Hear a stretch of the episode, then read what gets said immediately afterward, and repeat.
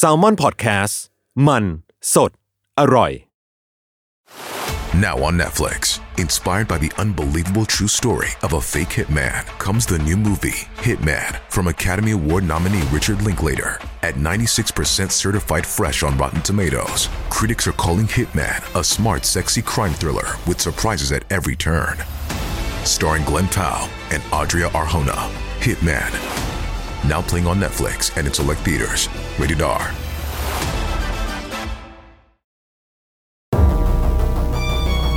ทฤษฎีสมคบคิด เรื่องลึกลับ สัตว์ประหลาด ฆาตกรรม ความลี้ลับที่หาสาเหตุไม่ได้ เรื่องเล่าจากเคสจริงที่น่ากลัวกว่า fiction สวัสดีครับ ผมยชญ์ บรรพพงศ์ผมธัญวัฒน์อิพภูดม นี่คือรายการ Untitled Case สวัสดีครับ ยินดีต้อนรับเข้าสู่รายการ Untitled Case Gray Area ครับผม ครับสวัสดีครับ วันนี้ topic ที่เราจะมาคุยกันนะพี่ธัญคือมันเป็นเรื่องที่ผมเองก็ฝังใจมาสักพักแล้วล่ะคือปกติเวลาเราเราทำคอนเทนต์ใน UC อะเราก็มักจะพูดถึงอะสงครามความขัดแย้งที่ต่างๆเนาะแต่ว่าความขีดกำขีดจำกัดความสามารถของเราอะคือเราได้แค่ไปแต่ research ในอินเทอร์เน็ตอะแล้วก็เอามาเล่าให้ทุกคนฟัง แต่ว่าจริงๆแล้วอะก่อนหน้าที่จะเป็นข้อมูลที่เราเอามาเล่าให้ทุกคนฟังมันต้องมีอีกคนจำพวกหนึ่งที่ไปทำคอนเทนต์พวกเนี้ยแบบไปลงสนามจริง ๆ ไปเก็บข้อมูลจริง ๆ หรือว่าแม้กระทั่งไปสัมภาษณ์กับ คนที่มีส่วนร่วมกับเหตุการณ์นั้นจริง ๆ เพื่อที่จะได้ first hand experience มากที่สุดอะไรเงี้ยครับผมก็เลยนับถือคนพวกนี้เป็นพิเศษ แล้วก็วันเนี้ยเราโชคดีที่ได้อยู่กับคนประเภทที่ผมนับถือ แล้วก็อยากลองคุยด้วยแบบในแง่ของการทำคอนเทนต์แล้วก็ในแง่ของชีวิตประจำวันของเขาด้วยก็คือพี่วรรณสิงห์ครับเดี๋ยวรบกวนพี่วรรณสิงห์แนะนำตัวหน่อยครับสวัสดีครับผมเอ่อแนะนำตัวเหรอพี่สิงห์ครับก็ เป็นนักทำสารคดีจะเอ่อทำรายการชื่อเถื่อน Travel นะครับแล้วก็ปัจจุบันครับผมย้ายมาเป็นช่อง YouTube เอ่อชื่อเถื่อน Channel นะแต่ว่าตอนนี้ครึ่งหนึ่งเป็นนักทำสารคดีอีกครึ่งหนึ่งเป็นนักสิ่งแวดล้อมนะครับแล้วก็กำลังเรียนฮะปอโท อยู่เรื่องการจัดการขยะพลาสติกในทะเลจากโอ้เรียนเรียนอยู่ที่ไหนครับพี่สิงห์ AIT ครับผมก็เอาจริงเอาจังมากเรื่องนี้โหธรรมศาสตร์โอเคนะครับโอเคตรงธรรมศาสตร์ก็ AIT เป็นไม่ไม่ใช่ธรรมศาสตร์แค่อยู่ที่เดียวกันอยู่ในที่เดียวกัน แต่ใกล้ๆกันแต่คนละสถาบันกันฮะอืมอืม พี่จัดเวลายังไงเนี่ย ของท่านดูทำเร็วมากเลย ตอนนี้แบบปล่อยคลิปประมาณสัปดาห์ละห้าคลิปบวกกับเรียนนี่ โอ้โหโอ้ my god โอ้โห นับถือ นับถือ นับถือ ครับผมเอาเข้าเรื่องเขาโอเคเรื่องครับว่าไงจะคุยอะไรกัน ครับ ประเด็นแรกก่อนคือคำถามที่อยากที่จะถามก่อนที่จะไปลงลึกกันนะครับ คือว่าหลักๆอะคือจะเห็น คอนเทนต์จำนวนมากแหละในในในชุด YouTube ของพี่สิงห์หรือว่าที่ผ่านมาเนาะแต่ว่าหลังๆเนี่ยมันก็จะมีประเด็นสองประเด็นที่มันเข้มข้นมากขึ้นก็คือเรื่องของ War Zone แล้วก็เรื่องของสิ่งแวดล้อมครับคือคืออยากทราบว่าจริงๆสองเรื่องเนี้ยมันก็เป็นเรื่องที่คนไทยไม่ค่อยพูดถึงกันเนาะแบบ ถ้าในแง่ความ mass อะคือมันไม่ได้อยู่ top tier ของของคอนเทนต์ที่จะ mass ในกลุ่มคนไทยอะแต่ว่าทำไมพี่สิงห์ถึงเลือกที่จะพูดถึงสองเรื่องนี้เป็นพิเศษ ครับผมเออเอาจริงๆเรื่องขอเรื่องความขัดแย้งก่อนนะจริงๆเรื่องนี้ไม่ ไม่ใช่เรื่องใหม่นะครับ เราทำเรื่องนี้มาหลายปีแล้วอืมแล้วก็ครับ ถ้าเอาเริ่มต้นตั้งแต่รายการแรกเลยคือรายการพื้นที่ชีวิตเนี่ยทางช่องไทย PBS ตั้งแต่ยุคที่ยังไม่มีอินฟลูเอนเซอร์มีเพจมีมีแค่คำว่ารายการทีวีเนี่ยนะฮะครับก็ก็มีแตะเรื่องนี้บ้าง แต่ตอนนั้นเป็นแค่ช่วง introduction ของผมที่เหมือนกับมันโดนดูดให้ไปสนใจอะจริง ๆ เราแตะเรื่องการเมืองศาสนาประวัติศาสตร์ จากทั่วทุกมุมโลก แต่ว่าแน่นอนมันก็ไปแตะเรื่องความขัดแย้งอย่าง เลี่ยงไม่ได้ วันดีคืนดีผมก็ไปพบว่าตัวเองอยู่ท่ามกลางผู้ประท้วงชาวปาเลสไตน์ในเยรูซาเล็ม ไปเห็นเอ่อแมสเกรฟหรือสุสานรวมอะนะที่กัมพูชาก็ดีที่รวันดาก็ดีแล้วมันมันเกิดความสงสัยเอ่อตอนนั้นเป็นแค่ความสงสัยก่อน จนสักพักกลายเป็นความหมกมุ่นนะครับว่ามันมันยังไงวะก็เหมือนที่น้องๆพูดเมื่อกี้แหละเออว่ามันยังไงวะนะครับ ทีนี้อืม เออพอผมมีโอกาสได้ทำรายการของตัวเองคือรายการเถื่อน Travel เนี่ยก็เลยหยิบเอาความสงสัยเนี่ยขึ้นมาเป็น topic หลักเลยแล้วก็ขยายจากความสงสัยนั้นเอ่อไปสู่ไปสู่เรื่อง underground ต่างๆนะครับหลายคนก็เคยเห็นแล้วเรื่องแบบว่าการค้ายาก็ดีเรื่องหนัง AV ก็ดีเรื่องยากุซ่าก็ดีอะไรเงี้ยแล้วเราก็ขยายไปวงการ underground ทั้งหลายนะครับผมกลายมาเป็นสารคดีชุดเถื่อนทราเวลไป ทีนี้ถามว่าทำไมต้องเรื่องนี้เนี่ยนอกจากความสงสัยส่วนตัวแล้วก็คือ ตอนนั้นเป็นช่วงที่ประเทศไทยกำลังก้าวเข้าสู่ ความขัดแย้งอย่างเต็มรูปแบบ จริงๆมันก็ก้าวมาสักพักแล้วล่ะ แต่ว่าเราก็มีความเป็นห่วง หลังจากไปสัมผัสประเทศสงครามมาซะเยอะว่า เออ เราจะมีโอกาสเป็นอย่างนี้ไหมเออนะครับแต่ตอนนั้นเรายังไม่มีคำตอบให้เราก็เลยไปหาคำตอบแล้ว หลักๆ จริง ๆ คือเราอยากเอาเมสเซจเหล่านั้นกลับมาเพื่อให้คนคนที่ได้รับสารรวมถึงตัวเราและคนที่ดูทุกคนด้วย สามารถตรวจสอบสังคมที่เราอยู่ได้คือประเทศไทย ว่าเรากำลังก้าวไปสู่จุดนั้นหรือเปล่าจุดที่การเจรจา และสันติวิธีไม่เวิร์กแล้ว ไปสู่จุดที่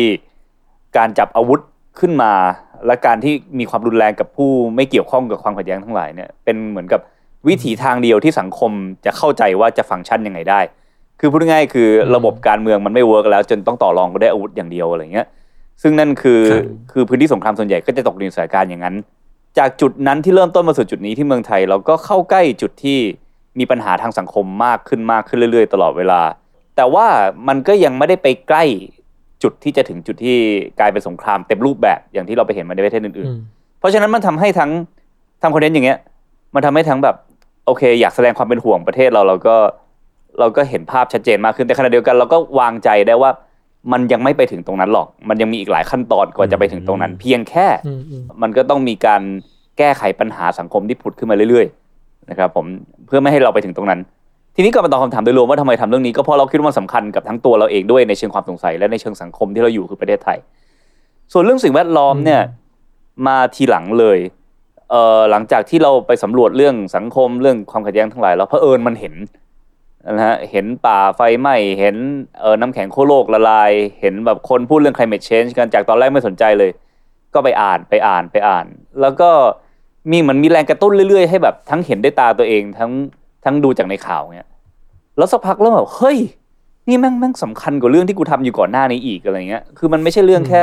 ระบบสังคมการเมืองอย่างเดียว มันแต่ว่ามันอินคลูดเรื่องระบบสังคมการเมืองเข้าไปด้วย แต่ว่ามันเป็นเรื่องที่โอบอุ้มทุกมิติของชีวิตเอาไว้มากกว่านั้นอีก แล้วสถานะปัจจุบันมันวิกฤตมาก ๆแล้ว แล้วทำไมสื่อยังพูดถึงเรื่องนี้น้อยมากๆ คนยังนะพูดถึงเรื่องนี้น้อยมากๆ แล้วทำไมการศึกษาถึงยังไม่มีเรื่องนี้ มันมีคำถามหลายอย่างมากมายเกิดขึ้น ทั้งที่เรายิ่งอ่านยิ่งรู้สึกว่ามันไม่มีเรื่องอื่นสำคัญไปกว่านี้แล้วในยุคสมัยนี้นะครับผมก็เลยตัดสินใจมาทำเรื่องสิ่งแวดล้อม แล้วจากตอนแรกทำเรื่อง climate change ก่อนเพราะเราเข้าใจว่าเป็นเรื่องใหญ่สุด แต่ว่าจากนั้นจากมองระดับโลกเนี่ย climate change ก็เป็นเรื่องใหญ่มากๆ แต่ว่าเราค่อย ๆ เอายิ่งช่วงโควิดเนี่ยเอาเลนส์กลับมาโฟกัสที่ประเทศเรามากขึ้น ก็ขยายไปยังปัญหาโดเมสติกหลาย ๆ อย่าง เช่นปัญหาเรื่องขยะนะฮะปัญหามลภาวะทางอากาศปัญหา ไฟป่าภาคเหนือเอ่อปัญหาอนุรักษ์สัตว์ป่าประเทศไทยอะไรอย่างนี้ก็ก็เป็นเรื่องสิ่งแวดล้อมระดับ local แต่เราก็ยังยืนยันอยู่ดีว่าสิ่งแวดล้อมระดับ global เรื่อง climate change เรื่องโลกร้อนเนี่ยเป็นเรื่องที่ใหญ่สุดในยุคสมัยนี้แล้วครับผมอืมก็เพราะฉะนั้นถามว่าทำไมต้องทำเราก็จะตอบกลับว่าแล้วทำไมไม่ทำกันสักทีเออ ประมาณนั้นแหละครับโอผเคมครับ simple ครับอืม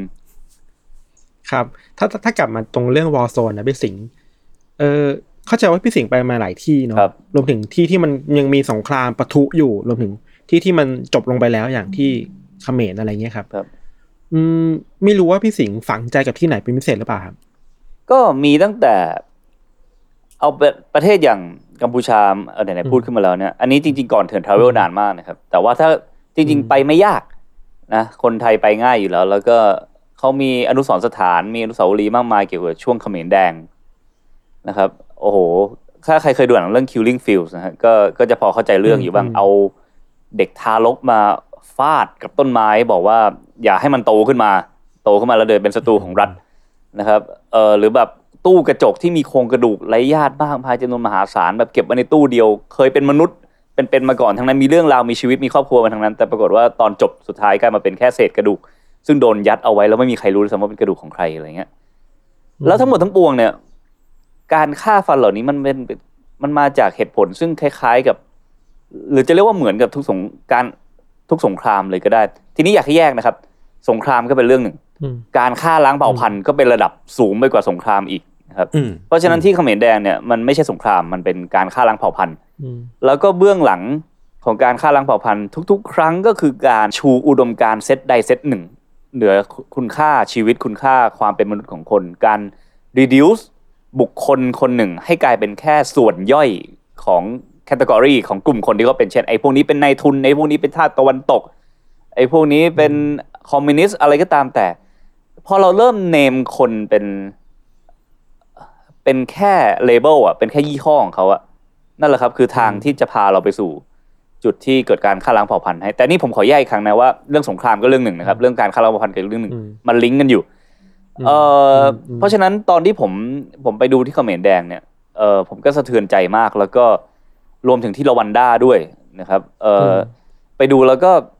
พพอยิ่งกลับมาเมืองไทยแบบตอนนั้นการการเนมคอลลิ่งในประเทศไทยมันเริ่มแบบมากขึ้นมากขึ้นเรื่อยๆอะไรเงี้ยเราก็เป็นห่วงว่าเฮ้ยมันมันกกำลังจะพาไปสู่จุดนั้นหรือเปล่า แต่ว่าจากจุดนั้นมาก็หลายปีมาแล้ว เราก็เห็นสังคมไทยชัดเจนขึ้นก็เดี๋ยวมาคุยกันต่อได้ว่า มันไปหรือไม่ไปอย่างไร แต่ว่า นั่นนั่นคือสิ่งที่ค่อนข้างกระทบใจ แล้วก็นอกจากที่กัมพูชาแล้วเนี่ยนะฮะก็ประเทศที่ค่อนข้างจะ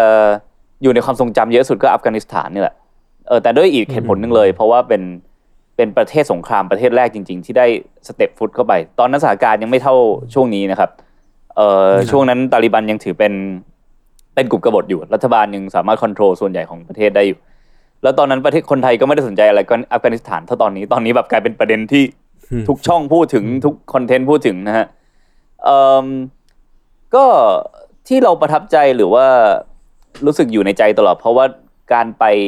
การได้ยินเรื่องสงครามมานานแล้วแบบ ตั้งใจเตรียมตัวจะทำรายการนี้แล้วได้ step foot ลงไปเหยียบครั้งแรกในประเทศที่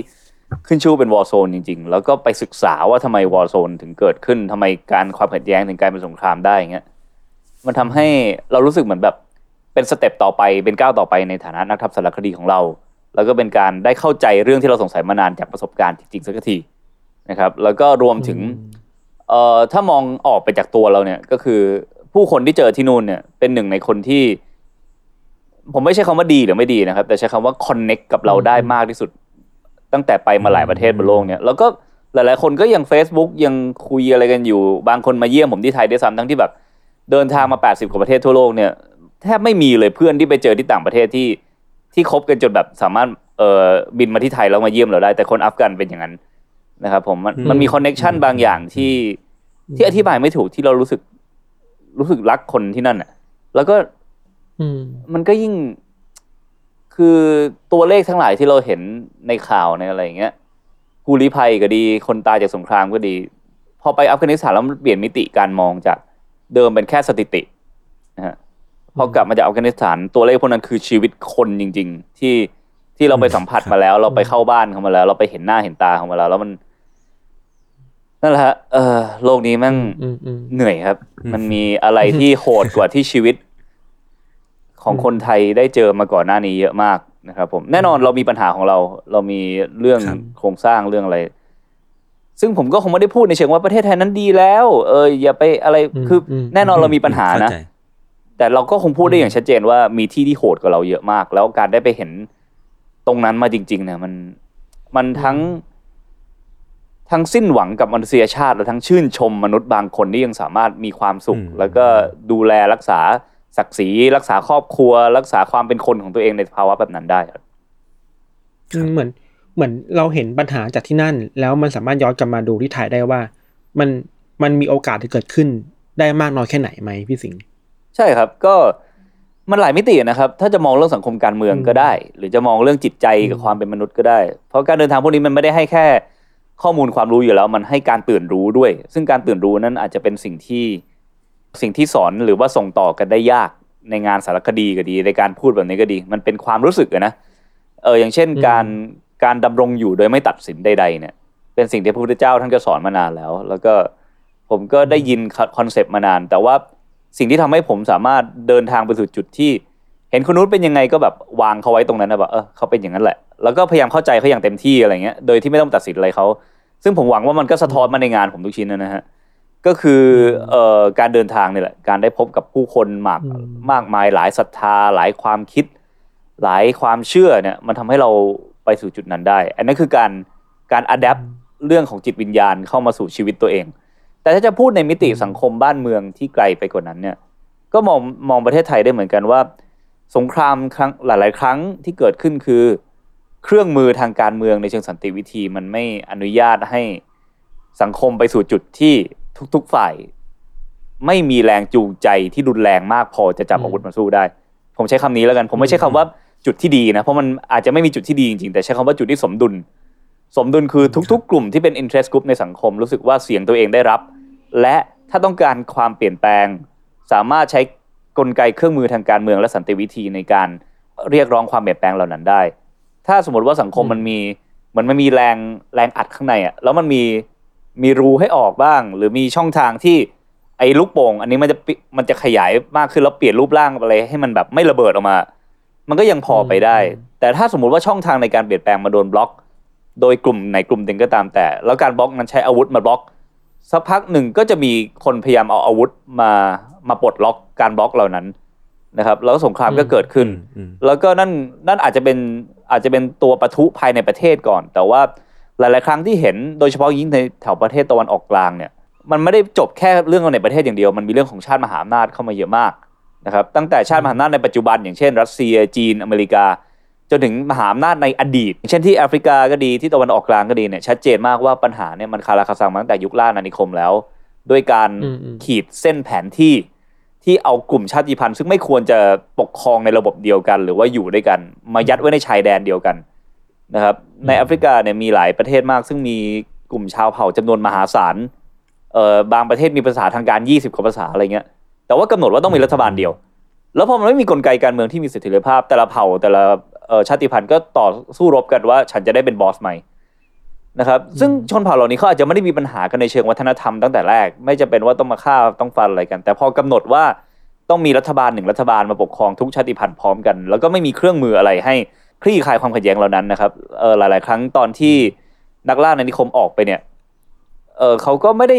สร้างระบบที่ดีเอาไว้ ไม่ต้องมองไปไหนไกลอย่างเมียนมาอย่างเงี้ยครับผม เออตอนแรกก็เหมือนจะมีสนธิสัญญาปางหลงที่บอกว่ากลุ่มชาติพันธุ์จะมีสิทธิปกครองตนเองนะมีการแยกดินแดนปกครองตัวเองได้ แต่พอถึงเวลาปุ๊บชาติพันธุ์เอ่อพม่าอย่างเดียวนะฮะก็ก็เป็นผู้ที่ยึดอำนาจรัฐเอาไว้ แล้วก็ชาติพันธุ์อื่นๆ ก็ไม่ได้มีสิทธิ์มีเสียงในรัฐบาลขนาดนั้น แล้วสุดท้ายก็กลายเป็นปัญหาที่ทหารยึดอำนาจ ในนามของความสงบเรียบร้อย แล้วก็คาราคาซังมาถึงปัจจุบันนี้อะไรอย่างเงี้ยครับผมอืมเอ่อเพราะฉะนั้นมันก็เอามากลับมาดูในไทยได้เยอะนะฮะเพราะว่า พอระบบการเมืองไม่มีประสิทธิเสถียรภาพปุ๊บมันก็อนุญาตให้ผู้มีปืนเข้ามายึดได้ในนามของความสงบเรียบร้อยอย่างที่เราเห็นในปัจจุบันนี้ แล้วอืมผู้ที่ยึดอำนาจได้ไม่ว่าจะมาในนามของอะไรสักพักก็มักจะอยากอยู่นานเสมอนะครับเออซึ่งอืมเราเห็นประเทศไทยเราแต่ว่าจริง ๆ มันก็เป็นเรื่องน่าหนักใจของประเทศ เพียงแค่มันไม่ใช่เรื่องเซอร์ไพรส์เลยเพราะมันเกิดขึ้นในหลายพื้นที่ทั่วโลกมากๆเริ่มจากอืมผู้มีกำลังมารักษาความสงบและยึดอำนาจอยู่ซะเอง บางคนเริ่มต้นด้วยอืมจุดที่เป็นนักปฏิวัติดูแบบว่ามีมีความยุติธรรมมีใจใฝ่ประชาธิปไตยเป็นอย่างมากนะครับแล้วสุดท้ายก็กลายเป็นเผด็จการซะเองมีเยอะมาก ตัวอย่างทั่วโลกมีเยอะมากๆจริง ๆ เพราะฉะนั้นเนี่ยอืมเราไม่สามารถไว้ใจได้ว่าใครก็ตามแต่ ไม่ว่าใครก็ตามแต่เนี่ย สามารถเข้ามามีอำนาจในนามของว่าฉันฉันมีจุดประสงค์ดีได้ เพราะว่าตัวอย่างทั่วโลกมันอืมมันชัดเจนจริง ๆ ครับว่า เออเดี๋ยวมันจะเปลี่ยนแปลงไปเรื่อย คือเริ่มเริ่มต้นมาเป็นคนดีก่อนนะเนาะบอกว่าจะเป็นคนดีก่อนครับเนอะแต่หลังจากนั้นอะเราไม่รู้หรอกว่ามันเกิดอะไรขึ้นๆเพราะถ้าไม่มาในนามคนดีไม่มีใครให้อำนาจเขาหรอกครับเขาก็ต้องมีจุดประสงค์ที่ดีอืมก่อนในตอนแรก หรืออย่างน้อยพูดเกริ่นจุดอืมประสงค์ที่ดีมา นั่นคือการเมืองหนึ่งหนึ่งศูนย์หนึ่งเลยก็คือว่าอืมเป็นผู้ควบคุมเชิงจริยธรรมให้ได้ก่อนเอ่อพยายามอะไรอืมตัวเอง เอาตัวเองไปอยู่ในระบบจริยธรรมที่สังคมนั้นๆ ยอมรับนะครับผมแล้วก็อืมเออโอเค อีกด้านหนึ่งที่ได้จากการทำเรื่องพวกเนี้ยเรามองเรื่องความดีความเร็ว หรือจริยธรรมเนี่ยต่างจากเดิมเยอะมาก คือแต่ก่อนเรามองว่าเรื่องความดีความเร็วเอ่อทำบุญทำบาปอะไรเงี้ยเป็นเรื่องส่วนตัวใช่ไหมที่พูดถึงตอนเด็ก ๆ เลยนะฮะอืมแต่พอมองในมิติทางสังคมเนี่ยพื้นฐานของอำนาจทางการเมืองทุกชนิด คือระบบจริยธรรม ถ้าคุณสามารถสร้างอำนาจของคุณขึ้นมาผ่านระบบจริยธรรมไม่ว่านั้นจะอิงจากศาสนาจากแนวคิดอุดมการณ์การเมือง หรือจากจริยธรรมแบบประชาธิปไตย อะไรก็ตามแต่เนี่ยมันก็ทำให้ฐานอำนาจคุณกว้างขยายขึ้นได้ การทำบุญทำทานในฐานะ คนที่สนใจเรื่องการเมืองก็ไม่ใช่การทำบุญทำทานหรือว่าบริจาคทั่วไป แต่เป็นการสร้างฐานอำนาจทางการเมืองเขาอืมไปช่วยไฟป่าก็ดีไปช่วยน้ำท่วมก็ดีไปช่วยเรื่องผู้ลี้ภัยก็ดี มันก็ทำให้ฐานอำนาจของเขาขยายมากขึ้นได้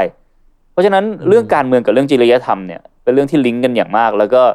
หลายๆครั้งเราเราไปติดกับคำว่าความดีความเร็วซะเยอะ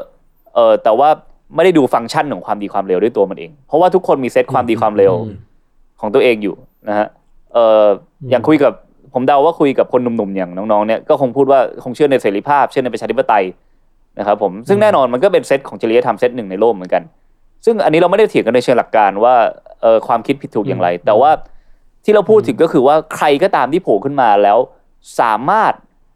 ทำให้ทุกคนรู้สึกได้ว่าเขากำลังทำให้ฐานความดีความเร็วในแบบที่เราเชื่อเนี่ย มันแน่นขึ้นในสังคม หรือว่าเขาปักธงชู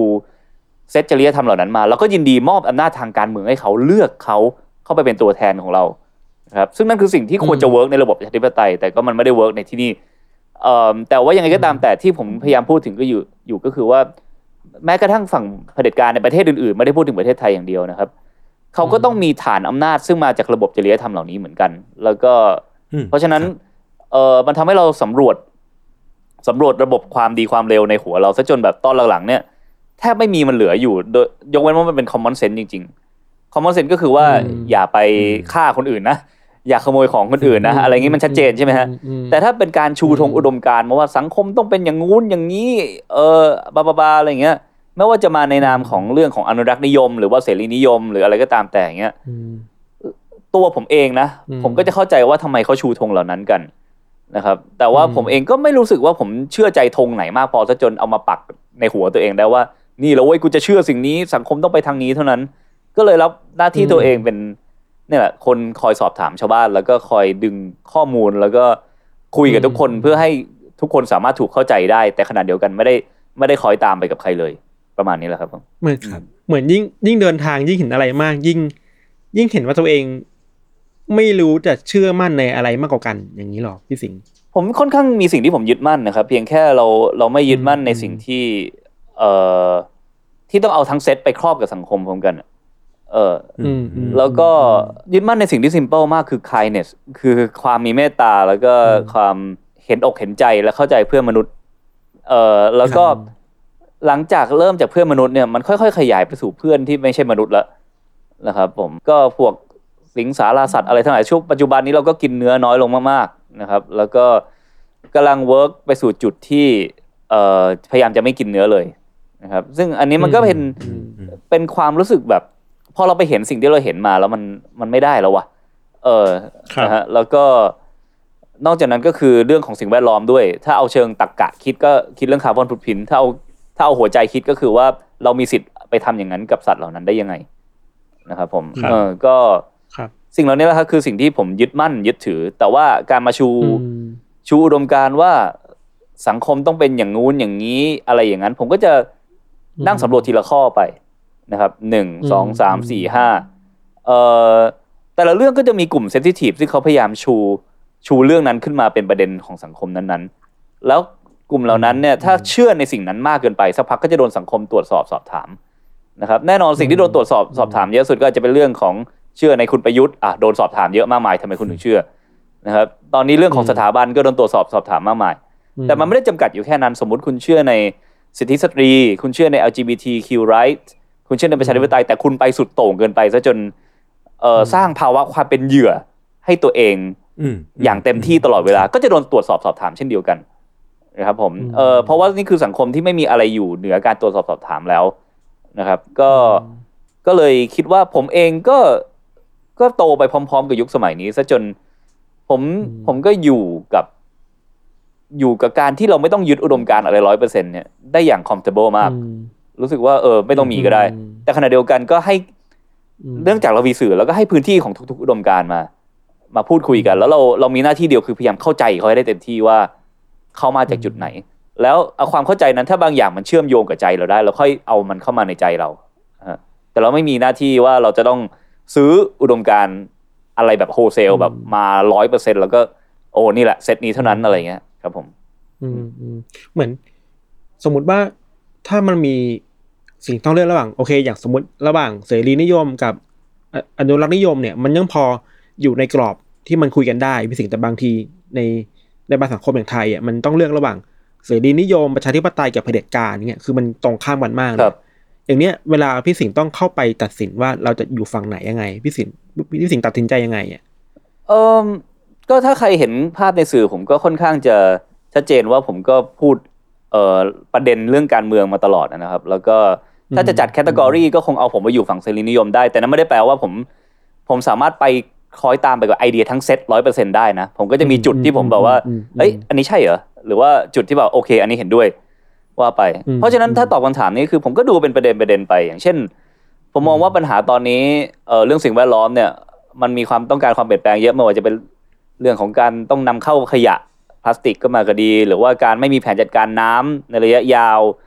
อะไรเงี้ยซึ่งก็เป็นปัญหามาที่เห็นอยู่ในปีนี้แล้ว หรือแม้กระทั่งแบบว่าการบุกรุกพื้นที่ป่า แล้วก็การไม่มีแผนรับเรื่อง climate change ระยะยาว แล้วเราก็ลิงก์จากจุดนั้นไปสู่จุดที่ว่ามันถ้ามันพูดคุยกันในสภาได้เนี่ยเออเราก็จะพูดสิ่งเหล่านี้ไม่ว่าจะพูดด้วยตัวเอง หรือพูดผ่านพรรคการเมืองเข้าไป แล้วก็ให้พรรคการเมืองไปต่อตีในสภาต่อ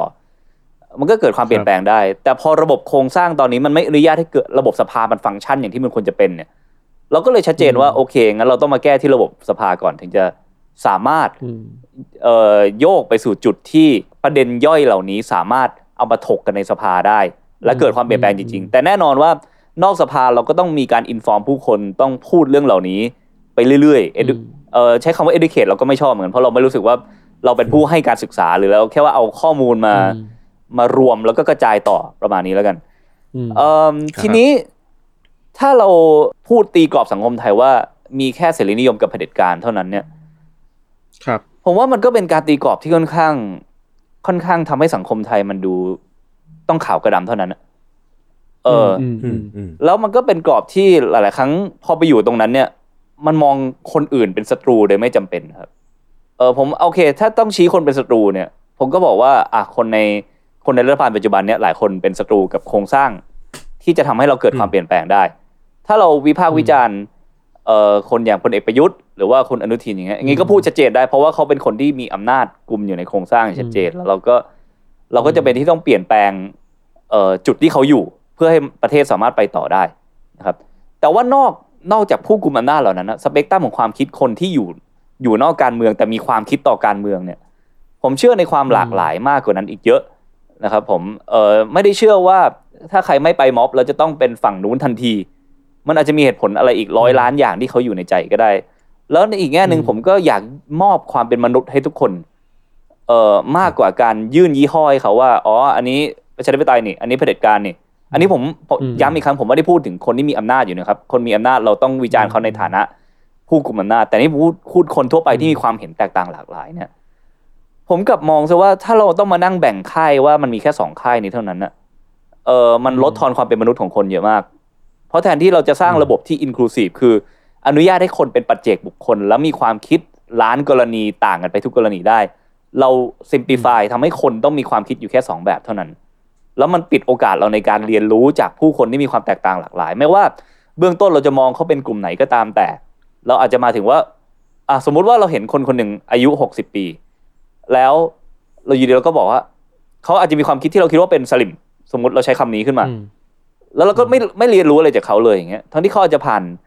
ยุคสงครามมาผ่านยุคพฤษภาธมิน หรือผ่านยุค 14 ตุลามา แล้วก็มีบทเรียนอะไรที่เขาอาจจะเริ่มต้นจากพวกเราเหมือนพวกเราก่อน แล้วเขาเรียนรู้อะไรมาระหว่างทาง อย่างเงี้ยเออเราก็คือผมไม่ได้พูดว่าหลายครั้งเราต้องยุคเนี้ยมันมันเป็นยุคที่เราต้องโพสต์ต้องแสดงความคิดเห็นตลอดเวลาแล้วมันไปจบที่ จบที่เราต้องเห็นด้วยหรือไม่เห็นด้วยกับสิ่งใดสิ่งหนึ่งนะครับครับแต่ว่าผมกลับรู้สึกว่าการต้องเห็นด้วยหรือไม่เห็นด้วยกับสิ่งใดสิ่งหนึ่ง เร็วเกินไป มันไปปิดโอกาสตัวเองในการเรียนรู้เยอะมาก คิดภาพดิครับ ถ้าผมทำรายการเถื่อน Travel แล้วผมนั่งชี้ตลอดเวลาว่าอันนี้ไม่เห็นด้วยทำไมต้องกินคนด้วยอันนี้ไม่เห็นด้วยทำไมต้องอืมทำรายการ AV ด้วย อันนี้ไม่เห็นด้วยทำไมต้องเป็นยากุซ่าด้วย คนดูแม่งรำคาญตายห่าอืมเพราะว่าเหมือนนักทำสารคดีแบบ หน้าที่ของเราคือเรา document อะ เราครับ document คือการเก็บรวบรวมข้อมูลทำให้มันอร่อยให้มันสนุกแล้วให้คนดูดูแล้วเขาอยากตัดสินก็ก็ตามสบายเลยนะครับเอออมแต่ว่าอืมเราเองไม่ได้มีท่านหน้าที่ตัดสินแล้ว หน้าที่ในการงานนี้ก็ติดมาสู่นิสัยปัจจุบันของเราด้วยก็คือเราทำแบบนี้ แล้วถ้ามีเรื่องไหนต้องยืนหยัดขึ้นมาเรื่องไหนที่มันชัดเจนว่ามีส่วนที่ต้องแก้แล้วก็ voice เสียงออกมาเท่าที่เราทำได้ แต่ไม่ได้แปลว่าเราต้องด่ากราดทุกสิ่งทุกอย่างเออหรือมีความคิดเห็นกับทุกสิ่งทุกอย่าง โดยเฉพาะอย่างยิ่ง สิ่งที่เรายังไม่เข้าใจดีพอนะฮะเออเพียงเพราะว่าคนรอบข้างดูเหมือนจะโกรธกับเรื่องนี้ไปหมดไม่ได้แปลว่าเราต้องโกรธไปด้วย หาข้อมูลแล้วตัดสินใจด้วยตัวเองก่อนครับ อืมครับครับวันนี้ก็เราอัดกันวันที่หนึ่งตุลาครับพี่สิงครับห์กรุงเทพก็มีคำเตือน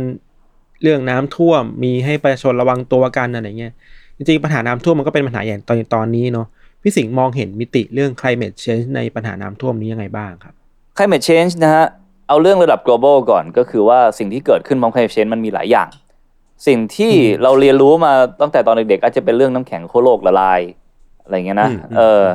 แต่ว่าจริงๆมันมีอะไรเยอะกว่านั้นมาก เพราะอากาศที่ร้อนขึ้นเนี่ย มันส่งผลหลายกรณีมากๆ บางอย่างคุณก็ไม่เห็น เช่นปะการังฟอกขาวเพราะว่าน้ำมันร้อนขึ้นปะการังก็เลยตายแล้วก็ฟอกขาว ถ้าเราไม่แก้ไขอะไรนี้ อีกไม่กี่สิบปีนี้โลกนี้ไม่ไม่มีปะการังแล้วนะครับ แบบ completely gone zero ไม่มีเหลือแล้ว อ่า ก็แน่นอนเราจะลิงก์ต่อมาก็ได้ว่าปะการังเป็นที่อยู่ของปลาตัวเล็กตัวน้อยเป็นที่อนุบาลปลามากมายต่อไปการประมงก็จะมีมีความขาดแคลนมากขึ้นเยอะ แต่ก่อนจะไปถึงลิงก์นั้นเนี่ยก่อนไม่ต้องลิงก์กับมนุษย์ก็ได้แบบปะการังอะมึง แบบ เออ โลกมันจะขาดสิ่งที่มีคุณค่ามาก ๆ อย่างหนึ่งไปเพราะน้ำมือพวกเราเนี่ย เอออืมอันนี้อย่างแรกนะฮะเอ่อนอกจากนั้นก็มีเรื่องอื่นอีก เรื่องไฟป่าก็เกี่ยวกับ climate change ชัดเจน อันนี้ลิงก์ค่อนข้างง่ายพวก heat wave พวกความแห้งอะไรนะครับผมครับสิ่งที่คนไม่ค่อยรู้กันคือว่าจริง ๆ แล้วเอ่อความร้อนเนี่ยมันไม่ได้ทำให้ร้อนขึ้นอย่างเดียว มันทำให้อากาศมันรวนนะครับผมใช้คำว่าภูมิอากาศอืมมันต้องต่างกันระหว่าง climate กับ weather weather คืออากาศประจำวันนี้มันจะร้อนจะหนาวก็ได้มันเปลี่ยนแปลงไปทุกวัน แต่ว่า climate คือภูมิอากาศซึ่งมีเทรนด์ชัดเจนแล้วก็เอ่อเป็นเรื่องของ pattern เรื่องของ เรื่องของภาพรวมของอากาศในโลก ความร้อนทำให้หนึ่งระบบ water cycle หรือระบบการหมุนเวียนของน้ำในโลกเนี่ยมันเปลี่ยนแปลงไป อากาศที่ร้อนขึ้น อุ้มน้ำได้มากขึ้น แปลว่าอะไร แปลว่าในหน้าแรงเนี่ย มันจะดูดน้ำออกจากพื้นดินทำให้พื้นดินแห้งขึ้น ต่อไปหน้าแรงจะแรงขึ้นนะครับ แล้วพอน้ำมันอยู่ในอากาศได้นานขึ้นเนี่ย แล้วก็หนาแน่นขึ้น เอ่อสิ่งที่เกิดขึ้นต่อมาก็คือ ในหน้าฝนฝนจะตกแรงมากขึ้นนะครับ อันนี้ยังไม่ได้พูดถึงพายุนะครับ พูดถึงแค่ตัวฝนมีปริมาณน้ำสูงขึ้นอืมทีนี้มาต่อที่พายุอีก แรงของพายุที่ทำให้เกิดลมหมุนเนี่ยนะฮะมันก็คือความร้อนนั่นเอง ความร้อนที่อยู่บนมหาสมุทรซึ่งปัจจุบันนี้น้ำทะเลก็อุณหภูมิสูงขึ้นเรื่อยๆเอ่ออากาศยิ่งร้อนน้ำยิ่งร้อนลมก็ยิ่งหมุนแรงหมุนแรงมากขึ้นเรื่อยๆพอหมุนแรงปุ๊บพายุก็แรงขึ้นนะครับ จะมรสุมจะเฮอริเคนจะไซโคลนอะไรก็ตามแต่ใต้ฝุ่นอะไรเงี้ยพอมันแรงขึ้นบวกกับปริมาณน้ำในอากาศที่สูงขึ้นเนี่ยหน้าแล้งแรงและยาวแรงเยอะและยาวมากขึ้น หน้าฝนฝนตกหนามากขึ้น หน้าพายุพายุแรงมากขึ้นนะครับ ผมก็นำไปสู่ภาวะน้ำท่วม แล้วนั่นยังไปลิงก์กับการตัดไม้ทำลายป่า ซึ่งก็เกี่ยวกับ climate change ในเชิงว่าเราไปทำให้พื้นที่ที่ ดูดคาร์บอนได้ของโลกคือป่าไม้เนี่ยน้อยลงเรื่อยๆ แล้วสองคือพื้นที่ในการกักเก็บน้ำอุ้มน้ำตามธรรมชาติก็น้อยลงเรื่อยๆ ดินที่เคยเป็นดินป่าที่อุดมสมบูรณ์ที่ดูดซับน้ำได้ก็กลายเป็นดินแห้งนะครับ น้ำมาน้ำป่าไหลหลากอะไรก็ตามแต่ก็ ก็ไม่มีระบบการจัดการ แล้วบวกกับเรื่องของรัฐบาลไทยที่เอ่อการจัดการไม่ดีนะครับ แล้วก็แผนการจัดการน้ำแน่นอน climate change ประเทศไทยอาจจะไปแก้อะไรที่ต้นเหตุได้ลำบาก แต่ว่าจริง ๆ เรารู้มานานแล้วว่าจริงๆผมเคยทำคลิป เตือนเรื่องนี้ไปแล้วว่า ประเทศไทยเราติดอันดับหนึ่งในสิบนะ ของประเทศที่มีความเสี่ยงเรื่อง climate change เยอะสุดนะครับ แล้วก็สิ่งที่เราจะโดนเยอะคือทั้งแรงทั้งน้ำมาแน่นอน พี่น้องที่เพาะปลูกอาจจะเจอเรื่องของหน้าแรงในหน้าเออหน้าแรงที่ยาวนานแล้วเพาะปลูกยากหน่อย อย่างที่ด้วยเหตุผลที่บอกไปแล้ว แต่พอมาหน้าฝนหน้าพายุก็อย่างที่เห็นอยู่ตตอนนี้แหละครับผม แล้วก็สิ่งที่เราทำนอกจากไปพูดเรื่องการใช้ลดใช้ถุงพลาสติกอะไรแล้วเนี่ย มันคือต้องพูดเรื่องที่ใหญ่กว่านั้นอีกเยอะ อะถ้าเรื่องการอืมการปล่อยคาร์บอนฟุตพินก็คือ เช่น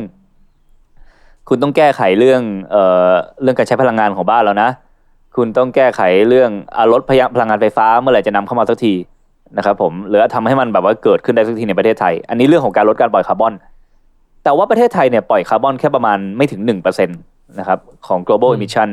ถ้าจะให้มันเกิดความเปลี่ยนแปลงชัดเจนจริงๆ ก็คือต้องไปคุยกับจีน คุยกับอเมริกา คุยกับอินเดียบราซิลนะครับรวมถึงหรือแม้กระทั่งอินโดนีเซีย ซึ่งเป็นเพื่อนบ้านเราไอ้พวกเนี้ยเอ่อปล่อยคาร์บอนเยอะกว่า แต่อีกด้านหนึ่งคือเราต้องปรับตัวรับเข้ากับโลกที่เปลี่ยนแปลงไป ซึ่งข้อมูลมันชัดเจนมากแล้วครับประเทศไทยมีความเสี่ยงสูงมาก ในเรื่อง climate change ไม่ได้เพิ่งรู้ปีนี้นะครับ รู้มานานแล้วอืมแล้วพอน้ำท่วมอีกครั้ง ก็นั่นแหละครับสวดมนต์เออมันก็เลยเกิดคำถามว่าเขาไม่รู้ได้ยังไงวะเพราะว่าผมอ่านข้อมูลมาภาษาไทยก็มีภาษาอังกฤษก็มีแล้วผมไม่ได้เรียนจบด้านนี้ด้วยซ้ำ นะครับผมนั่งอ่านนี่มันมีคำเตือนมาเยอะแยะมากมายแล้ว แล้วก็มีตัวอย่างให้ดูมากมายเออประเทศเนเธอร์แลนด์เนี่ย ซึ่งผมพนันเลยว่าถ้าเราไปนั่งดูการไปดูงานของกรมชลประทานเนี่ยต้องมีการไปดูงานที่อืมเนเธอร์แลนด์มาแล้วแน่นอนนะครับไฟบังคับนะต้องไปเออเพราะว่าเนเธอร์แลนด์คือประเทศที่จัดการน้ำได้ดีที่สุดในโลกแห่งหนึ่งนะครับ เพราะว่าเขาเป็นประเทศที่อยู่กับน้ำท่วมและพายุมาร้อยสองร้อยปี แล้วมีเคยมีน้ำท่วมคนตายทีละหมื่นคนอะไรเงี้ย แล้วเขาก็เรียนรู้จากการผิดพลาดตรงนั้น เพราะประเทศเขาต่ำด้วยอืมนะครับ อยู่ในระดับต่ำอืมแล้วก็สูงกว่าน้ำทะเลนิดเดียวเขาก็สร้างโปรเจกต์ไม่ก็โปรเจกต์ขึ้นมาชื่อ Delta Works ที่แบบว่ามีทั้งกำกำแพงกันพายุ ทั้งเขื่อนทั้งอะไรแบบไปตั้งตรงคีย์พอยต์ต่างๆอะเพื่อให้น้ำท่วมมาพายุมาความเสียหายเกิดกับประเทศเขาน้อยที่สุด มีแหล่งเก็บน้ำรอระบายที่สุดมีพื้นที่ที่เคลมเคลมที่ดินกลับมาหลังจากน้ำท่วมไปแล้วก็เอาที่ดินเหล่านั้นไปสร้างนู่นสร้างนี่อะไรได้อะไรเงี้ย คือมันเป็นเป็นการวางแผนระดับ ภาษาเนี้ยราชการใช้เยอะระดับบูรณาการนะฮะได้ยินคำนี้บ่อยมากเออ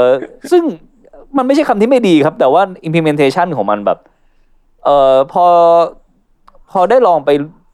ร่วมกับโปรเจกต์หลาย ๆ อย่างที่เกี่ยวกับการจัดการในประเทศเนี้ยก็จะได้พบว่าอืมปัญหาจำนวนมาก โอเค เรื่องการเมืองก็เรื่องหนึ่งแหละ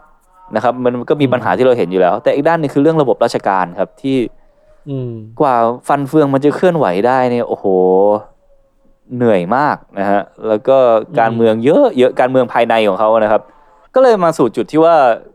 เอ่อคำถามคือ climate change เกี่ยวกับน้ำท่วมไทยยังไงใช่ไหมครับ ก็ประมาณนี้กันนะครับ คร่าวๆเอออืมเมื่อกี้พี่สิงห์บอกว่าระบบราชการมีปัญหา มันรับมือไม่ทันจริงๆ ไทยเองก็เคยเจอน้ำท่วมใหญ่มาแล้วห้าสี่แล้วก็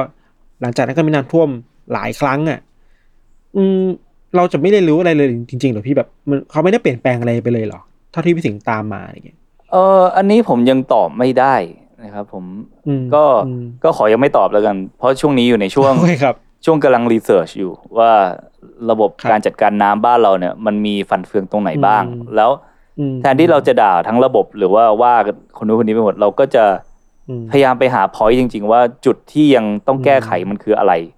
ซึ่งตอนนี้อืมต้องขอรีเสิร์ชก่อนถึงจะตอบตรงนี้ได้นะครับครับผมอืม เวลาพูดถึง climate change นะครับพี่สิงห์มันมันมันคือการเปลี่ยนแปลงสภาพภูมิอากาศที่มันเกิดขึ้นเร็วเนาะบางทีอย่าง เหมือนบางทีเราได้คำเตือนมาเร็วมากเลยอะแป๊บๆมันก็มาแล้วแล้วมันก็จู่โจมเราแล้วอะไรเงี้ย อย่างนี้มันเป็นปัญหาทั่วโลกใช่ไหมพี่แล้วเมื่อก่อนเราเห็นเดือนที่แล้วเราเห็นนิวยอร์กเราเห็นจีนที่เจอน้ำท่วมใหญ่แบบหนักๆมากๆอะไรเงี้ยครับคือทุกทุกประเทศทั่วโลกก็เจอปัญหานี้เดียวกันครับแล้วเขารับมือกันยังไงพี่สิงห์ที่พี่สิงห์ไปเจอมา รู้มาอ่านมา ก็ใช่ครับมันเกิดปัญหาทั่วโลกนะครับ แล้วก็เนื่องจาก climate change เนี่ยมันเป็นภาวะการเปลี่ยนแปลงแบบลูกโซ่ คือโลกยิ่งร้อนโลกก็ยิ่งร้อนขึ้นเอ่อมันมีอืมเหตุการณ์ที่ต่อเนื่องกันซะจนแบบกราฟมันชัดเจนว่ามันเป็นเป็น exponential อะเรทของการอืมเติบโตขึ้นของความเปลี่ยนแปลงมันมันเร็วขึ้นอย่างรวดเร็ว ผมยกตัวอย่าง เช่น เรื่องน้ำแข็งขั้วโลกอย่างเงี้ยนะครับปกติหน้าที่เก่าหน้าที่อย่างหนึ่งของน้ำแข็งขั้วโลกคือการสะท้อนแสง เพราะมันสีขาว สะท้อนแสงกลับไปสู่ชั้นบรรยากาศ พอน้ำแข็งขั้วโลกละลายปุ๊บอืมพื้นที่สีดำที่เป็นมหาสมุทรก็แอบสอบความร้อนเข้ามาในโลกได้มากยิ่งขึ้นทำให้อุณหภูมิโลกก็ยิ่งสูงเร็วยิ่งขึ้น แล้วน้ำแข็งก็ยิ่งละลายเร็วยิ่งขึ้น น้ำแข็งยิ่งละลายเร็วพื้นที่ในการสะท้อนก็น้อยลงไปเรื่อยๆนะครับผมอันนี้ประการหนึ่ง โลกยิ่งร้อนไฟก็ยิ่งไหม้ป่านะครับอืมไฟยิ่งไหม้ป่า carbon sink หรือเครื่องมือในการดูดคาร์บอนที่มีอยู่ตามธรรมชาติแล้วก็คือเอ่อ ต้นไม้นะฮะคือเทคโนโลยีที่ดีที่สุดในการดูดคาร์บอนเนี่ยก็อืมก็หายไปเรื่อยๆ แล้วนอกจากนั้นต้นไม้ที่ไฟไหม้เขาก็ปล่อยคาร์บอนที่เขาเก็บเอาไว้ตลอดอายุของเขาเนี่ยกลับสู่ชั้นบรรยากาศอืมอืมนะครับแล้วคาร์บอนยิ่งเข้าสู่ชั้นบรรยากาศโลกก็ยิ่งร้อนขึ้นเรื่อยๆ สิ่งเหล่านี้เกิดขึ้นทั่วโลก ปีนี้นี่ไฟป่าไซบีเรียโหมกระหน่ำเยอะมากเออไม่เป็นข่าวเลยนะครับ น้อยมากอืมแล้วก็ป่าแอม z ซอนเดี๋ยวนี้กลายเป็นเรื่องไหม้ทุกปีแล้ว นะครับผมอืมแล้วเดี๋ยวเดือนหน้าเอ่อพฤศจิกาอาธันวาก็ได้ ก็เดี๋ยวรอป่าภาคเหนือเมืองไทยมาแน่นอนมาทุกปีนะครับ ซึ่งสิ่งเหล่านี้มันเป็นการรวมกันนะ ในเชิงเป็นปัญหา climate change ด้วย แล้วเป็นปัญหาเศรษฐกิจด้วยนะครับอืมเพราะว่าอย่างป่าแอมซอนก็ดีป่าภาคเหนือก็ดีเนี่ยการเผาป่าก็เกิดจากปัญหาทางเศรษฐกิจนะครับอืมเอ่อการทำมาหากินปัญหาเรื่องที่ดินนะครับ อะไรก็ว่าไป แต่ว่าสิ่งที่ทำให้ climate change ทำให้มันดับยากขึ้นและลามมากขึ้นก็คือเรื่อง climate change เพราะงั้นมันผสมกันในสองปัญหานี้เอ่มยังไงก็ตามแต่เนี่ย ก็ที่พูดมาทั้งหมดเนี่ย ก็คือทำให้เห็นภาพว่าทุกอย่างที่เรากลับไปบอกตอนแรกอะว่าเรื่องของระบบนิเวศเรื่องของสิ่งแวดล้อมเนี่ยมันไม่ใช่ว่ามันอยู่นอกเหนือจากระบบการเมืองสังคมเศรษฐกิจ แต่ว่ามันคือสิ่งที่โอบอุ้มระบบการเมืองสังคมเศรษฐกิจทั้งหมดเอาไว้นะฮะแล้วถ้าถ้าสิ่งเหล่านี้มีปัญหาสิ่งที่เป็นสิทธิขั้นพื้นฐานที่สุดของมนุษย์ ไม่ว่าจะเป็น สิทธิในน้ำสะอาด สิทธิในอากาศที่จะหายใจได้ สิทธิที่จะมีสุขภาพที่แข็งแรง สิ่งเหล่านี้ก็จะหายไปหมด แล้วเรายังไม่ได้พูดเรื่องความเท่าเทียมทางสังคม เรื่องความเท่าเทียมทางเพศอืม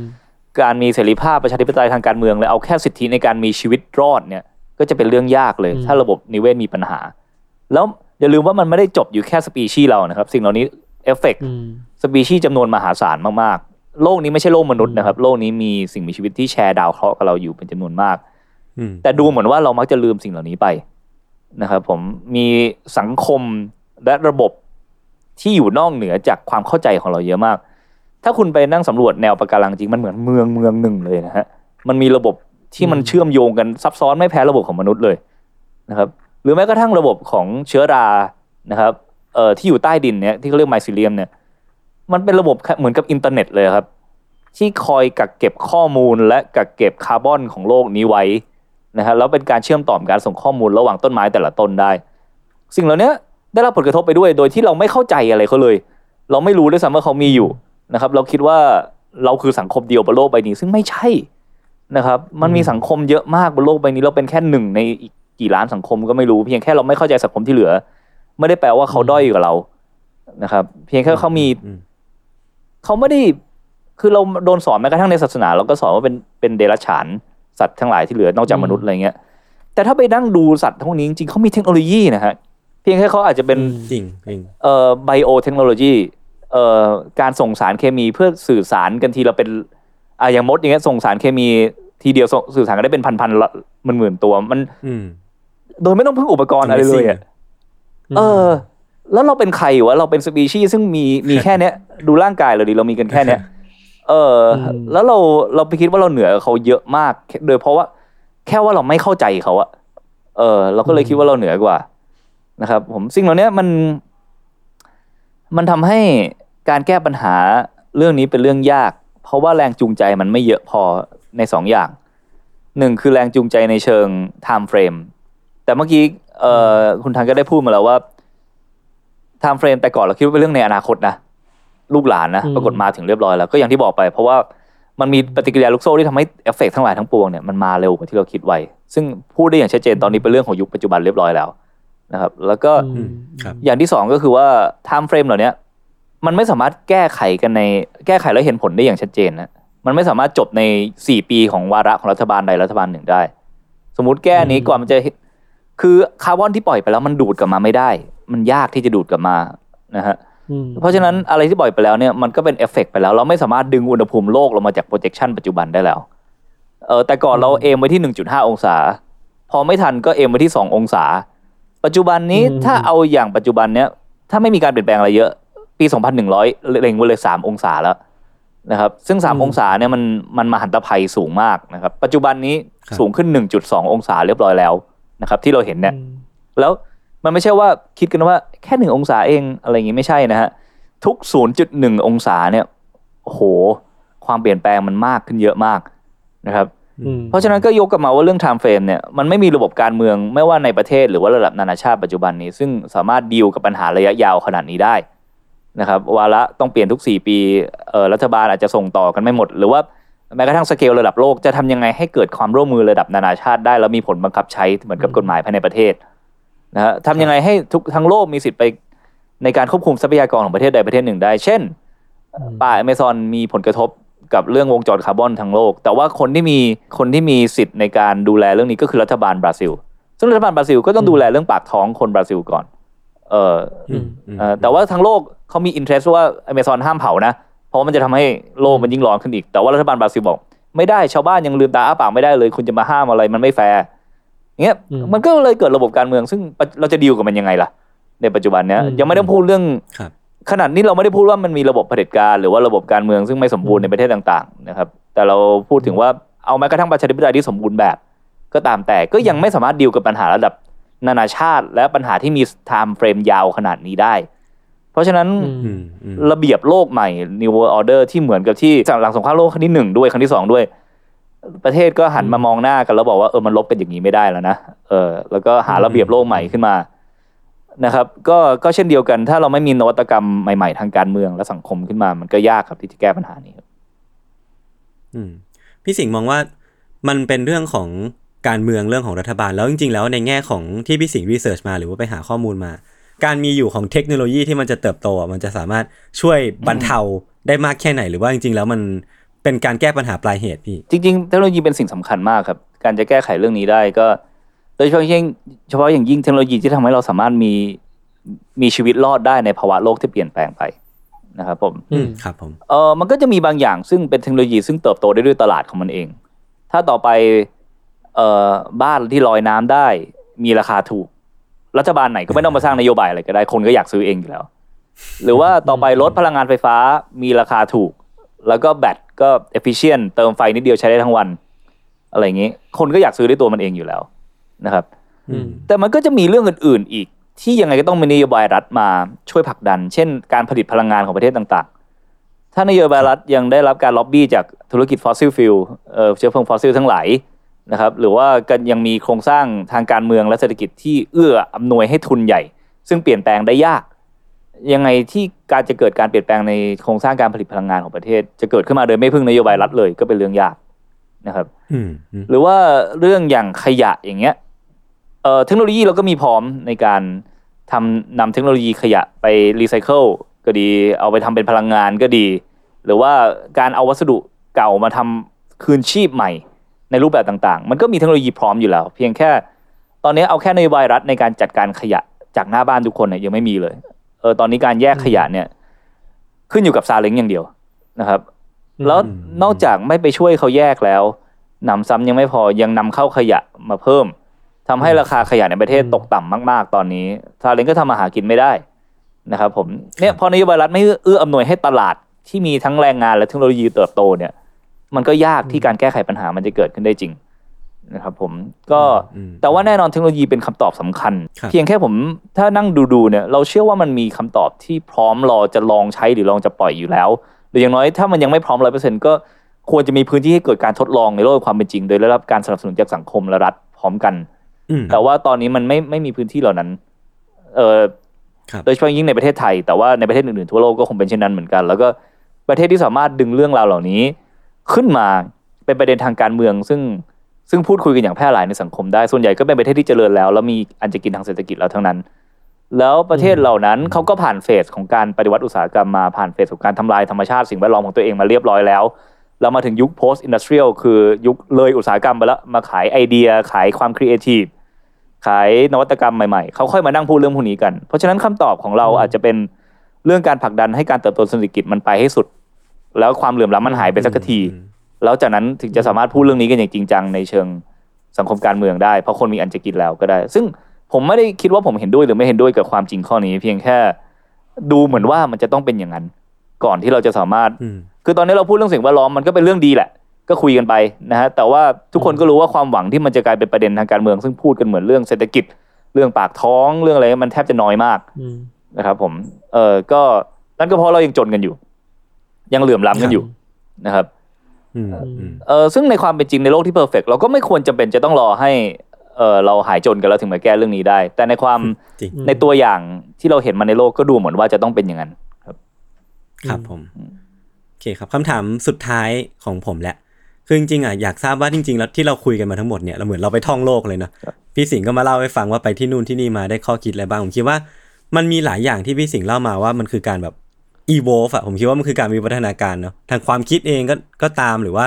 ทั้งทั้งวิธีคิดหรือว่าอะไรต่างๆนานาทั่วโลกพี่สิงห์ก็เติบโตไปพร้อมมันด้วย ผมคิดว่ามันมีการเบิกเนตรบางอย่าง แล้วทีเนี้ยเวลาพี่สิงห์มองอะไรเนี่ยมันจะเป็นภาพใหญ่ทั้งหมดเลย อย่างเช่น มองเรื่องการเมืองก็จะเป็นภาพใหญ่แบบเทียบกับบริบทโลกเออทีนี้ผมอยากอยากทราบว่าในสเกลแบบปัจเจกในชีวิตประจำวันพี่สิงห์อะการที่พี่ได้เรียนรู้เรื่องราวมากมายขนาดนี้ หรือว่าเป็นมหาภาคขนาดเนี้ยมันส่งผลยังไงกับการใช้ชีวิตแบบ เล็ก ๆ น้อยๆชีวิตประจำวันของพี่พี่สิงห์บ้างอืมโอ้คำถามดีนะฮะเอออย่างแรกเลยคือผมไม่ใช่คนซีเรียสเท่าที่ทุกคนคิดนะครับ ผมไม่ไม่ไม่ได้มานั่งคุยเรื่องพวกนี้ทั้งวัน แต่คนคนถามมาแล้วก็ตอบไปนะครับผมเออแต่ว่าเออมันก็มีหลายมิตินะ อย่างมิติเรื่องไม่ตัดสินคนเนี่ย มันก็จะอยู่ในทุกอืมๆอนูของการใช้ชีวิตของเราจริงๆ แม้ว่าดูจากภายนอกเหมือนบางสื่อเราเหมือนจะแรง หรือว่าบางบางสื่อเหมือนจะออกตัว เรื่องการเมืองเยอะ แต่นั่นก็คือทำเพื่อให้คนสนใจในเชิงคอนเทนต์นั้นๆนะครับ แต่ว่าในความเป็นจริงจริงๆผมผมเกลียดความขัดแย้งมากผมแทบไม่เถียงอะไรกับใครเลยหรือแบบถ้าเจอใครที่แบบว่าออกตัวแรงอะไรในชีวิตเออไม่ว่าจะในเชิงสังคมการเมืองหรือแม้กระทั่งเรื่องอื่น ๆ เนี่ย ผมก็มักจะเป็นฝ่ายเงียบแล้วก็นั่งอ๋อครับโอเคครับครับเออคือในใจไม่ได้เถียงด้วยแล้วก็ไม่ได้ไปเห็นด้วยด้วยแค่รู้สึกว่านั่งดูเขาดีกว่า นั่งนั่งดูว่าเขามาจากจุดไหนเขาเขาต้องการอะไรอย่างเงี้ยเออแทบไม่มีปากมีเสียงอะไรกับคนเลยนะครับผมแล้วก็เอออย่างที่สองก็คือการเห็นภาพพวกนี้เนี่ย หลายหลายๆคนฟังเหมือนเราจะรู้เยอะ แต่ว่าเราก็ยังยิ่งเห็นภาพเยอะ เราก็รู้สึกว่าเรายิ่งรู้น้อยลงเรื่อยๆ เพราะว่ามันมีอีกหลายอย่างมากมายที่ยังยังหายไปจากจิ๊กซอว์ที่จะทำให้เห็นภาพรวมทั้งหมดได้เพ ราะฉะนั้นการใช้ชีวิตของผมเนี่ยผมก็จะนั่งหาข้อมูลเพิ่มเป็นเรื่องที่ enjoy มากในแต่ละวัน แล้วก็นั่งอ่านเรื่องนู้นเรื่องนี้ไปเรื่อย อะไรที่เคยเข้าใจประมาณหนึ่งแล้วเข้าใจเพิ่มอีกสักหนึ่งเปอร์เซ็นหรือสองเปอร์เซ็นก็จะ happy กับสิ่งเหล่านั้นนะ happy กับสิ่งเหล่านั้นอืมแล้วก็แต่ว่ามันก็ยังมีส่วนหนึ่งซึ่งขาดหายไปจากชีวิต คือเราตอนนี้เราเป็นเหมือนคนที่มี info เยอะมาก แต่เรายังไม่เคยลองเข้าไปคลุกกับสังเวียนของคนที่ทำงานด้านจัดการจริง ๆอะ management หรือด้านการเมืองจริง ๆเอออก็คิดอยู่เหมือนกันว่านั่นนั่นเป็น step ต่อไปซึ่งเป็นธรรมชาติของชีวิตหรือเปล่า อาจจะไม่จำเป็นต้องเป็นนักการเมืองก็ได้ แต่ว่าทำอะไรก็ตามแต่ที่อืมที่ไม่ได้อยู่กับแค่เรื่องข้อมูลอย่างเดียวอะซึ่งตอนนี้ก็เลยมาเรียนเรื่องพลาสติกนี่เพราะว่าเออเรื่อง climate change เนี่ยมันเป็นสเกลระดับโลกจริงนะครับแต่เรื่องพลาสติกเป็นปัญหาระดับโล a l มากๆ ระดับประเทศไทย แล้วก็ ถ้าจะเอาสเกลสิ่งที่ผมเริ่มต้นได้ก่อนผมก็ตั้งใจว่าจะเดี๋ยวจะเซตสตาร์ทอัพอะไรสักอย่าง ซึ่งสามารถช่วยในการแก้ปัญหานี้อย่างชัดเจนได้มากๆ แล้วเราเราไม่อยากมานั่งยุ่งเรื่องจิตสำนึกแล้ว เพราะเรื่องจิตสำนึกเป็นเรื่องที่ช้าและและ misleading บางครั้ง อย่างเช่น ตอนนี้ทุกคนก็จะคิดว่าใช้ถุงผ้าลดโลกร้อนกันนะครับ ซึ่งอืมใช้ถุงผ้าเนี่ยไม่ได้ลดโลกร้อนนะครับเออถุงผ้าลดขยะครับผมขณะที่โลกร้อนเนี่ยคุณต้องปิคุณต้องไม่กินเนื้อเลย คุณต้องเปลี่ยนการขับรถของคุณ และคุณต้องเรียกร้องให้เกิดการเปลี่ยนแปลงในการผลิตพลังงานของประเทศไทย เป็นต้นอะไรอย่างเงี้ยนะเออแต่ว่าสิ่งเหล่านี้พอพูดเป็นเป็นเป็นอันนี้ขึ้นมาทุกคนก็จะรู้สึก powerless ทันทีเอาแล้วคนคนหนึงจะไปทำอะไรได้ล่ะใช่ไหมฮะเพราะฉะนั้นอืมเราก็เลยไม่ได้เชื่อเรื่องการปลูกจิตสำนึกขนาดนั้นแล้ว ซึ่งมันก็ยังยังต้องทำแหละ แต่ว่าสิ่งที่มากกว่านั้นคือทำยังไงให้เกิดการเปลี่ยนแปลงเชิงนโยบาย หรือว่าเชิงนวัตกรรม หรือเชิงโครงสร้างให้ได้ ซึ่งเราก็อยากมีส่วนร่วมกับตรงนั้นมากขึ้นนะครับ แล้วก็ เรื่องชีวิตประจำวันนอกจากนั้นในเรื่องความสัมพันธ์กับคนรอบข้างเนี่ยเหมือนผมก็นั่งเอนจอยกันนั่งคุยเรื่องพวกเนี้ยกับคนรอบๆตัวไปเรื่อยๆนะฮะเอ่อกับแม่ ก็เรื่องสังคมการเมืองอะไรมันก็ไม่เคยห่างไปจากโต๊ะอาหารเรานะครับ แล้วก็อืมกับมาริยาเนี่ยก็นั่งคุยเรื่องพวกนี้กันทั้งวันทั้งคืนเออแล้วก็อืมมาริยาเขาก็จะมีความคิดเห็นที่ค่อนข้าง ค่อนข้างตรงไปตรงมา แล้วหลาย ๆ ครั้งก็ต่างจากผมค่อนข้างเยอะ แล้วก็โดยเฉพาะเรื่องสิทธิสัตว์เรื่องของ เรื่องของสิ่งแวดล้อมที่เขาทาทางรายนั้นจะเชื่อในการรณรงค์เปลี่ยนความคิดคนค่อนข้างเยอะเอ่อขณะที่ผมเนี่ยจะแบบเออช่างมันเถอะความคิดคนเราไปเปลี่ยนเชิงโครงสร้างเชิงนโยบายกันดีกว่าอะไรเงี้ยเออเออก็จะก็จะเถียงกันในพอยนี้ค่อนข้างเยอะ แต่เป็นก็เป็นการ enjoy ดีที่เป็นแบบมิติของการเป็นแฟนกันที่เรา เราได้คุยกันในเรื่องพวกนี้ตลอดเวลาอะไรเงี้ยฮะแล้วก็เออมันก็กลายมาเป็นคอนเทนต์ในหลายๆครั้งด้วยครับ ครับผมครับโอเคครับ จริง ๆ ก็แทบจะไม่ต้องฝากก็ได้มั้งเพราะว่าทุกคนน่าจะรู้จักพี่วรรณสิงห์อยู่แล้วแต่ว่าฝากเป็นพิธีแล้วกันพี่ ถ้าสมมติว่าอยากติดตามพี่สิงห์ได้ช่องช่องทางไหนบ้างครับครับ ก็เชิญชมนะฮะเถื่อนช n แนลนะครับเอ่อใน YouTube นะครับ แล้วก็เอ่อแต่ช่วงหลังสองเดือนมาเนี้ยอัพคลิปเยอะมากเพราะว่าติดโควิดอยู่ไปถ่ายไปไหนไม่ได้นะฮะก็ก็อยู่บ้านครับ สตูดิโอกันไปก็มีคอนเทนต์เกี่ยวกับทั้งเรื่องสิ่งแวดล้อมด้วยเรื่องสังคมการเมืองไทยด้วยอะไรค่อนข้างเยอะนะครับ ก็ไปดูกันได้ แต่เดี๋ยวอาจจะลดสเกล ลดความถี่ลงไปทำงานใหญ่มากกว่าเดิม อาจจะเป็นเถื่อน season สี่หรืออาจจะเป็นเอ่อสารคดีใหญ่อะไรเงี้ยไอ้พวกนั้นก็จริงๆเรา enjoy การทำงาน craft มากกว่างานแบบนานๆปล่อยทีอะไรเงี้ยเราลองเป็นยูทูบเบอร์มาสักพักรู้สึกเออไม่ค่อยใช่แนวก็เลยเพราะว่าต้องปล่อยคลิปเยอะมากนะครับก็ครับเดี๋ยวคงมีความเปลี่ยนแปลงเรื่อยๆ แต่ว่าเฉพาะหน้าก็ลงไปลองไปติดตามที่เถื่อนช n แนลได้นะครับผมแล้วก็ครับเอ่อเดี๋ยวปีหน้าๆอาจจะเริ่มมี กิจกรรมออฟไลน์ค่อนข้างเยอะ เช่น การจัดทัวร์ไปกองขยะ อะไรอย่างนี้เอออืมจัดทัวร์อืมลงแม่น้ำลำคลองสำรวจขยะว่า flow จากท่อทุกคนแล้วเป็นยังไงคือ ตอนนี้มีแผนว่าจะอัปเกรดจากเถื่อน Travel เป็นเถื่อนทัวร์นะครับพาทุกคนไปด้วยแล้วก็อืมหลักๆก็คือพาไปเรียนรู้เรื่องสิ่งแวดล้อม แล้วก็เรื่องการจัดการโครงสร้างด้านสิ่งแวดล้อมของบ้านเราด้วยประสบการณ์จริงนะครับผม โอเคครับผม ครับยังไงก็รอติดตามนะครับพี่สิงห์วันนี้ขอบคุณมากนะขอบคคุณครัรับครับครับผม ขอบคุณติดตามรายการของพวกเราทั้งสองคนแล้วก็ของพี่สิงห์ด้วยอืม ได้ทุกทุกช่องทางของ s ซ m ม e r Podcast แล้วก็ทั้งเถื่อนช n แนลด้วยนะครับ วันนี้พวกผมสามคนลาไปก่อน สวัสดีครับ สวัสดีครับ สวัสดีครับ